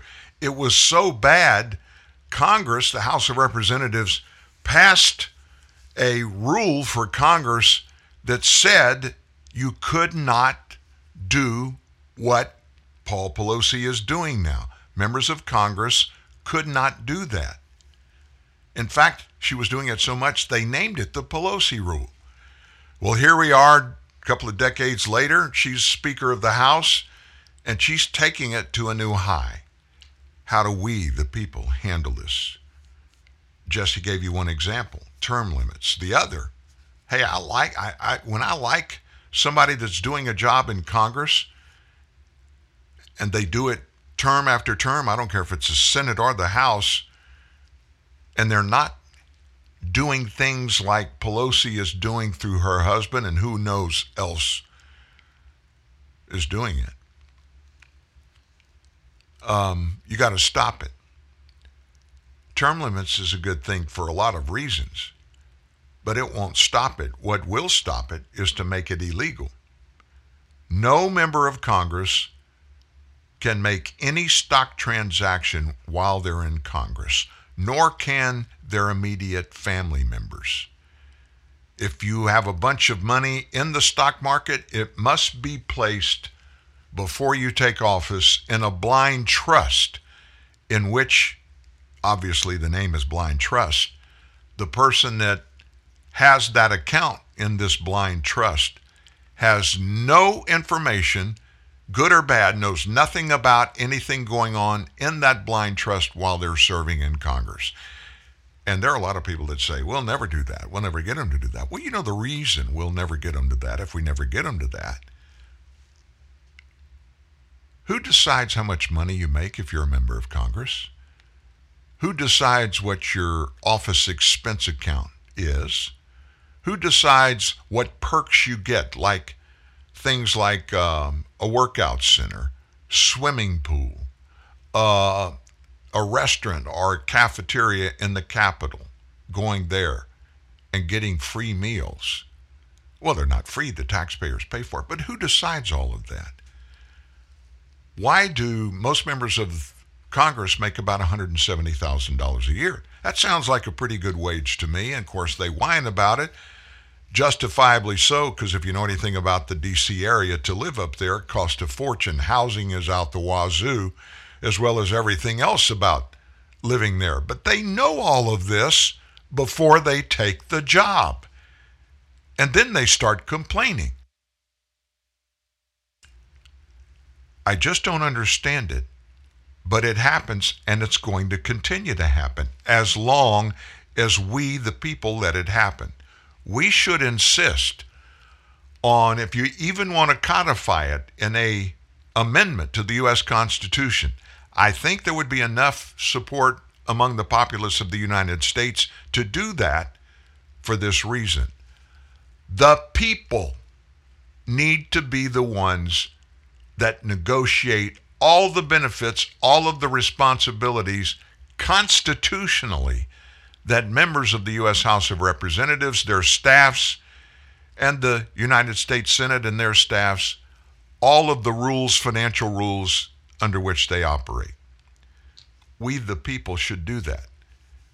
Well, that'll never happen, Dan. Well, then, if that'll never happen, shut your mouth about griping about any of what we're talking about because that's never going to change. The love of money is the root of all evil. I don't know if Nancy Pelosi and Satan are close. I really don't. I don't know if they talk every day. But I'm pretty certain that they each have the other on speed dial. I'm just saying. I'm not a big Pelosi fan, obviously. Another person I'm not really fond of, I used to be, is Liz Cheney, who's a Republican in the House from Wyoming. And she was asked yesterday, she has gone after, she is the cog in the wheel uh, that makes this January 6th committee roll. And it's because she is a Republican. She can't stand Trump. She comes out against him. She is, she claims he's evil. Uh, he's going to destroy the country. Republicans have been robbed.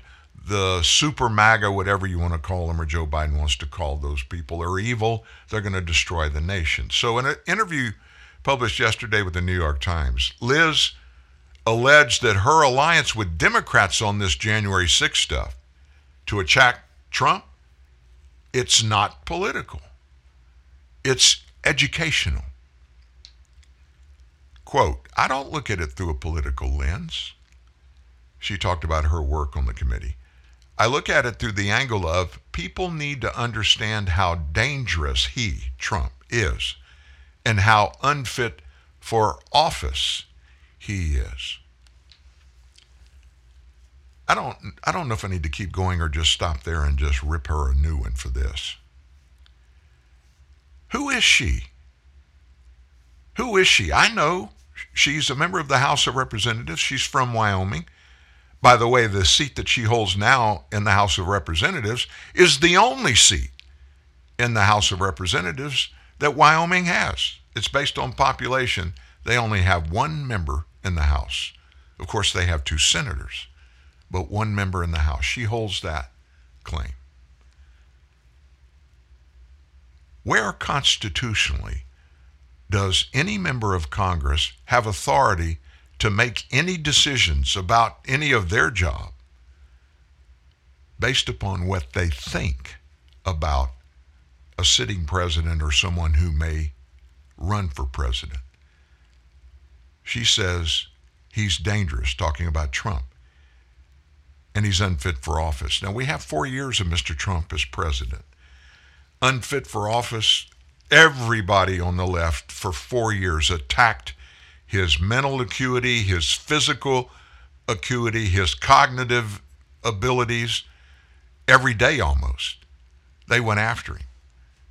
And he was in a very healthy condition. He did get COVID, but he was smart and he was back on the street in two days. You remember that? Going 100%. How is he unfit for office? If how can anybody make a realistic, factual case that based upon whatever you want to base it on, Donald Trump is unfit for office? Well, Liz does have the power to make that decision. For who? For her. One person. Liz Cheney has one vote for who sits in the White House. There are 330 other million, 330 million other Americans, their opinions of the fitness, the abilities, and if one is a danger. They have the same power that she does to make that statement. And the fact that she's saying this to me, I got to I got to be honest with you. She's trying to cover up and make up for the stuff that she's done. She's gotten praise from Democrats for joining them. And in her primary in Wyoming, that's just around the corner, a Trump endorsed opponent, Harriet, Harriet Hageman, is down by 30 points in the state of Wisconsin. Additional polling show 54% of voters are less likely to support Cheney after tangling with Donald Trump on this committee. The polling shows that Cheney may have politically miscalculated by obsessing over Trump, a political figure who is very popular in Wyoming. In 2020, he won the Cowboy State by 70% of the vote. Why oh why would Liz Cheney do this? Now she's Dick Cheney's daughter. Remember him? Vice President under Bush 43. Most people used to say Dick Cheney ran the White House, and he may have. But they, and obviously she, they come from that Republican Party segment, the Bush segment, that typically a lot of people today would call them RINOs, Republican in name only, because in many ways that whole group was not very conservative. I know that's very controversial for me to say that, but I'm saying it because it's factual.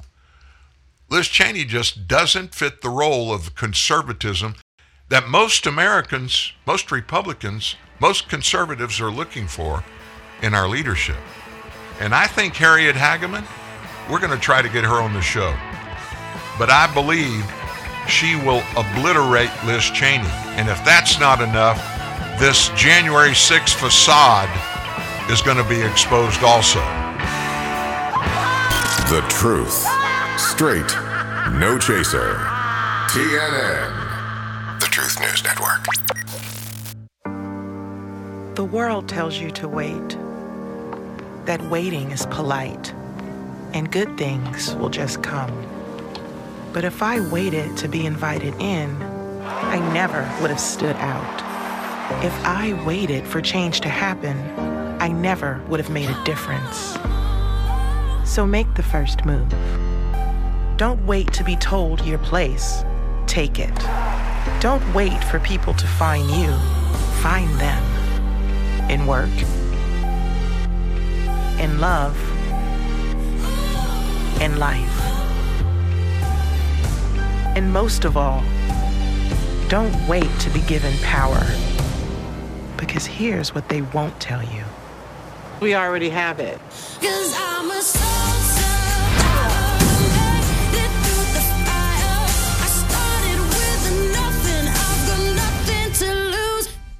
Here's the latest traffic report. Looks like miles of trouble-free driving with Napa Auto Parts. Your local Napa Auto Parts dealer Modesto has a full line of quality parts for your car or truck. Napa Auto Parts keeps America running, and Modesto Auto and Truck is ready to keep your vehicle running in tip-top shape for years to come. So if you think your car or truck needs help under the hood, think of Napa Auto Parts at Modesto Auto and Truck Parts, 924 G Street in downtown Modesto.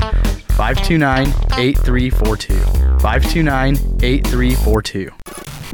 In a world where truth is in short supply, you have an abundance of it right here. TNN, the Truth News Network.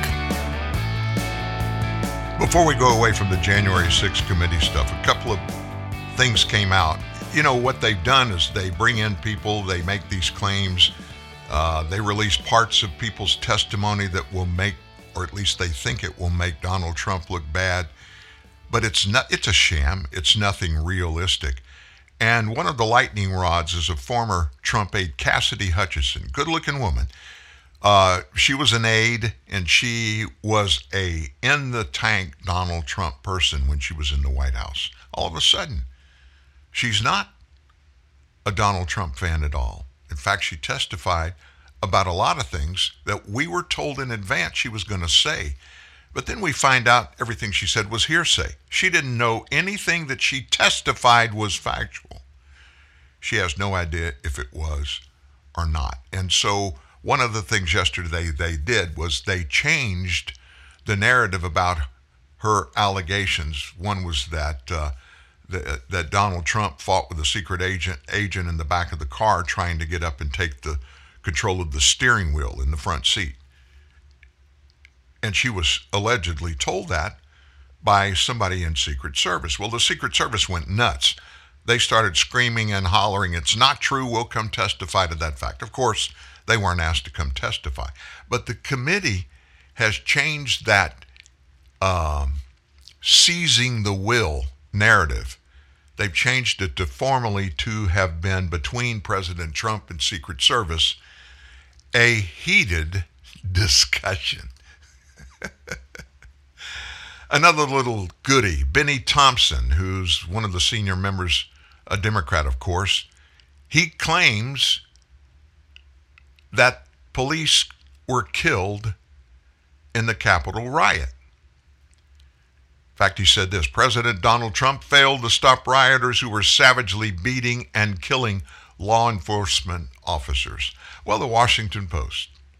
Fact check. It's false. Some rioters did attack police. They did not kill a single one. The only person killed was Ashley Babbitt, who was one of those people that was shot in the back of the neck and bled out on the floor of the Capitol, shot by a Capitol Hill police person. And of course, a Washington, D.C. coroner ruled that a murder. The officer was never even brought in for any investigation and, of course, never charged.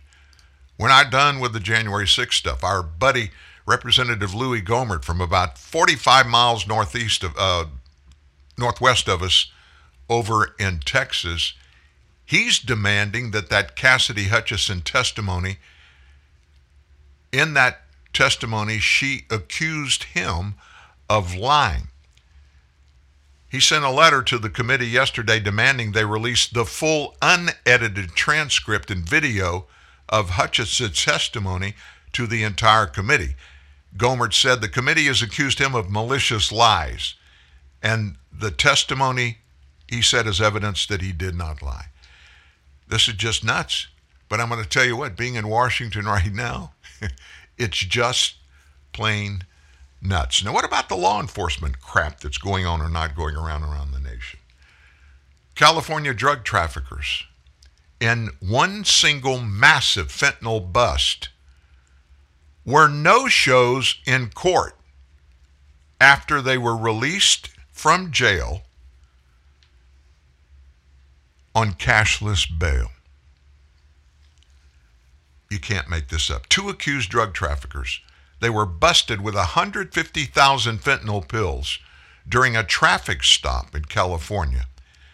Jose Zendejas and Benito Madrigal, released on their own recognizance less than 24 hours after their arrest with a large stash of fentanyl. I don't know how many people 150,000 fentanyl pills would kill, but it's killed a lot of Americans. They were scheduled to appear for their arraignments at the Tulare County Courthouse in Central California yesterday.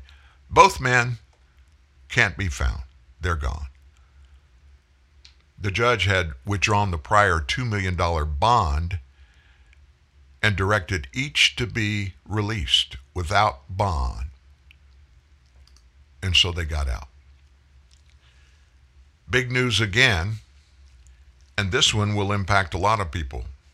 There's a lawsuit going on. The U.S. Department of Homeland Security is being sued by one federal watchdog for allegedly failing to turn over records in connection to Secret Service details for Hunter Biden during the Obama and Ed Biden administrations. Judicial Watch is doing it. Now, I told you yesterday, I told you at the beginning of this show, today I was going to tell you who I think is going to be the Democrat representative in the 2024 presidential race. A lot of speculation out there. I don't think it'll be Kamala Harris. Um, I, I don't think it'll be Joe Biden. I don't think it's going to be anybody else like that. There's one person that has a lot of reputation, especially a good reputation on the other side of the aisle. You would expect that. It's a she, and it's not Hillary. Who do you think it is? Michelle Obama. Think about it. Michelle Obama. She brings back a story. She never was president herself, but she brings back a story. She was there with all of the stuff in the middle of it that Donald uh, Donald Trump, listen to me, that Barack Obama and Joe Biden did during their eight years, and she was the heartthrob of the media. Nobody ever found anything wrong with her. They they put her way up, and I got to be honest with you. I never liked her politics. She is a hard leftist, and she makes no bone about it. But Democrats, they really need somebody that can pull them together. Barack Obama could do that again, but he can't run for a third term. Michelle, she's been rather quiet during these last year and a half months, hadn't said a whole lot. I think she is the only person that would have a shot to upset what everybody says will probably be, will surely be, if Donald Trump Ron DeSantis, whoever the Republicans choose to represent them in 2024, whichever one of them runs, if there's a chance Democrats can win, I think Michelle Obama has got to be their choice. Thank you for being here today. Our interview with Richard Hirschman, the board certified funeral director that's finding all these strange things in bodies, it's going to be posted on the bottom of today's story at truthnewsnet.org. Tomorrow, don't forget our bullet points. You have a great weekend. Enjoy it. Enjoy your family. Here's a member of my family, my nephew, Dez Duron from The Voice. Oh, her eyes, her eyes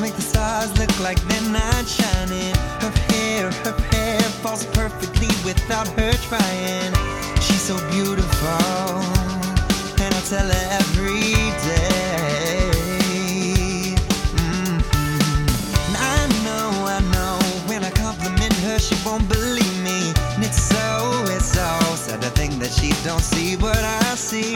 But every time she asks me, do I look okay?